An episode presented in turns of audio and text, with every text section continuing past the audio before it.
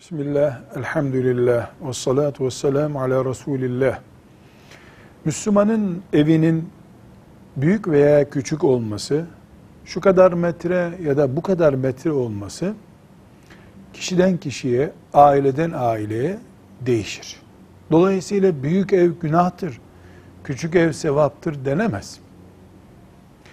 10 nüfuslu bir aile için 200 metrekareli bir ev küçüktür.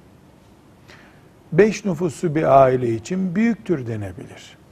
Herkes evinin büyüklüğü veya küçüklüğünü ihtiyaçları ve o evin ihtiyaçlarını karşılama durumuna göre belirlemelidir.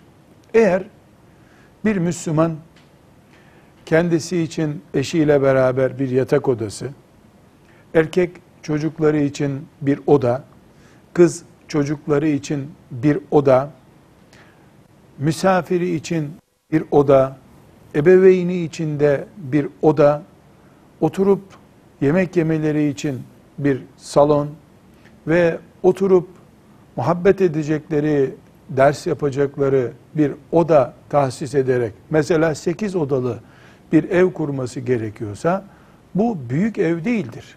İhtiyaç için kurulu bir evdir.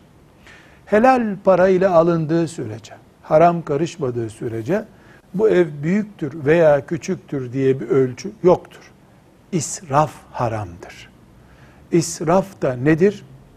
İhtiyaç olduğu için, kullanılacağı için değil, herkes öyle yaptığı için bir şeyi yapmaktır. Evlerimizin bahçeli olması da israf değildir. Hatta Müslümanın evinde mahremiyeti korunmuş bir havuz olması da israf değildir. Dünyaya batıp gitmek israftır. Üç günlük bile olmayan dünyayı ebedi cennet zannetmek israftır. Velhamdülillahi Rabbil Alemin.